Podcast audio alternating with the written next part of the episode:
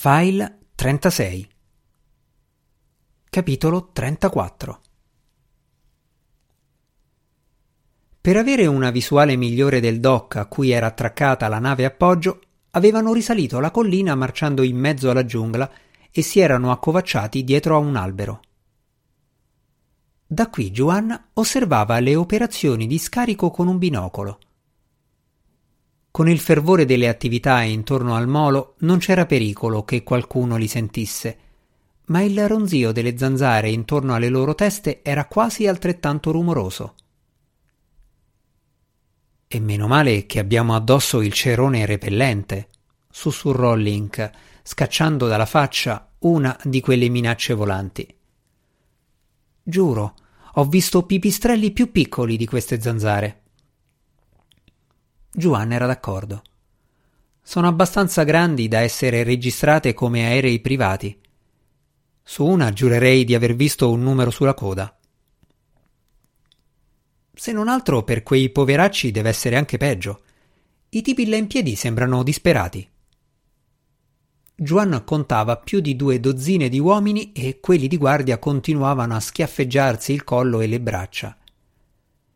La nave appoggio torreggiava sul piccolo dock con la gru che sbarcava incessante il carico, subito recuperato da tre portapallet che a turno lo trasferivano verso i quindici mezzi in attesa sulla strada, vicino a uno spazio di manovra poco oltre il molo. Non erano auto snodate a 18 ruote, bensì camion a tre assi, più adatti alle strade di montagna.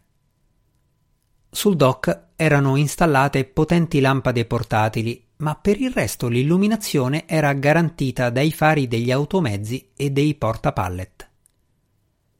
Sei camion erano già stati riempiti di casse grandi abbastanza da contenere lavastoviglie. Due uomini armati di fucili d'assalto giravano tra i veicoli, ma il gruppo di guardia più numeroso era sulla strada che conduceva al porticciolo. Non sembravano troppo preoccupati della possibilità di un attacco dalla giungla. Vedi qualcuno di familiare? Giovanna sperava che Loxin sorvegliasse le operazioni di persona, ma fino a quel momento non lo aveva avvistato. Regolò il binocolo per mettere a fuoco l'uomo che gesticolava e urlava ordini e lo riconobbe immediatamente. Tagan, disse passando il binocolo a Link, quello che agita le braccia come un direttore d'orchestra epilettico. Visto. Sembra che gli esploda la testa ogni volta che grida. È lui quello che ha cercato di trasformare il pig in groviera, giusto? Prima che lo tirassi giù dal cielo e lui si rialzasse da terra senza neanche zoppicare. Dobbiamo dare per scontato che tutti laggiù abbiano gli stessi poteri mutanti. Secondo Axe, dato che prendono tutti il Typhoon, ferirli non serve a molto. Ho visto gli effetti di persona e sono d'accordo. Link sogghignò. Quindi è inutile sparargli a una mano per disarmarli. Solo se vuoi che ti sparino con l'altra mano, ma preferirei entrare e uscire senza che ci vedano. Non mi sembra che stiano molto attenti ai primi due camion che hanno riempito. Direi di dare un'occhiata a uno di quelli. Non posso che essere d'accordo. Juan attivò la radio. Gomez, ci sei? Vi ricevo forte e chiaro, rispose Gomez via radio. Siamo pronti per la sortita. Passeremo davanti ai fari di un camion per salire sul primo della fila. Abbiamo bisogno che ci confermi via libera. Avete tutta la mia attenzione. Eddie e gli altri sono fuori vista adesso. Potete andare. Giovanna fece strada, spuntando dalla vegetazione silenzioso come un leopardo a caccia. Malgrado la mole, anche Lincoln non faceva rumore mentre lo seguiva. Quando arrivarono al primo camion, si abbassarono dietro la cabina. Il motore era acceso perché i fari non consumassero tutta la batteria. Link piazzò un GPS magnetico sotto il paraurti. Da quel momento avrebbero potuto seguirne lo spostamento fino al luogo della consegna. Ostile in avvicinamento dal lato opposto del terzo camion, segnalò Gomez ai loro auricolari. Se segue lo stesso schema, passerà di fronte al primo camion e tornerà indietro sull'altro lato. Poi avrete tre minuti prima che torni. Giovanni inviò una scarica elettrostatica per confermare la ricezione. Poi si nascose sotto il camion insieme a Link. Tennero entrambi le armi pronte nel caso la guardia decidesse di dare un'occhiata in basso. Il suono dei passi sulla ghiaia e il rumore di qualche pacca annunciarono il suo arrivo. Giovanna osservò i piedi dell'uomo che girava intorno al camion, probabilmente annoiato.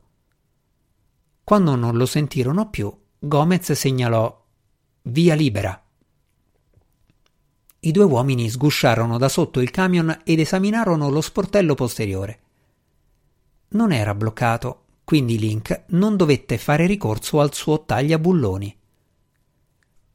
Dal momento che quello era l'automezzo più lontano lungo la strada, gli altri della fila li rendevano invisibili dal dock.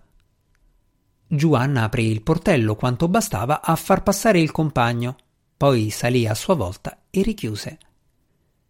Accesero entrambi le torce montate sulle armi. Le casse lasciavano libero solo uno spazio di 60 centimetri. Per fortuna non soffro di claustrofobia, commentò Link che a stento poteva girarsi. Vediamo di dare un'occhiata senza lasciare tracce. Giovanna si arrampicò sopra le casse che arrivavano a un metro dal soffitto. Erano marchiate da caratteri in cinese che, secondo il traduttore fotografico del suo telefono, qualificavano il contenuto come parti di macchine. Giovanna estrasse un piccolo piede di porco dallo zaino e lo infilò sotto il coperchio. Riuscì a rimuoverlo e frugò nell'imballaggio fino a intravedere qualcosa all'interno. Cosa c'è? Droga? Juan passò la mano sull'acciaio lucido di un'elica all'interno di un cilindro. È un girante. Di quelli per le pompe petrolifere? Non credo. Sembra uno di quelli ad alta velocità usati sui jet ski. Link sbuffò. Costruiscono moto d'acqua. È una delle cose più assurde da contrabbandare. Ma qualcosa non torna. Si sono dati molto da fare per non far passare il carico da un porto commerciale. Juan guardò le altre casse. Su una lesse parti di macchine, come sulla prima. Sulla terza, fragile e maneggiare con cautela, senza indicazioni sul contenuto. L'aprì e ci infilò le mani, fino a sentire un oggetto grande quanto un mattone avvolto nella plastica. Si guardò intorno preoccupato e notò che almeno mezza dozzina di casse avevano la stessa dicitura. Credo di aver capito perché volevano evitare la dogana. Mostrò il mattone a Link. Oh, meraviglioso! È quello che penso che sia? Giovanna fece cenno di sì, non meno a disagio di Link. Semtex, Visto che ci sono altri 14 camion da riempire, credo che ne abbiano abbastanza da mandare l'Oregon sulla Luna.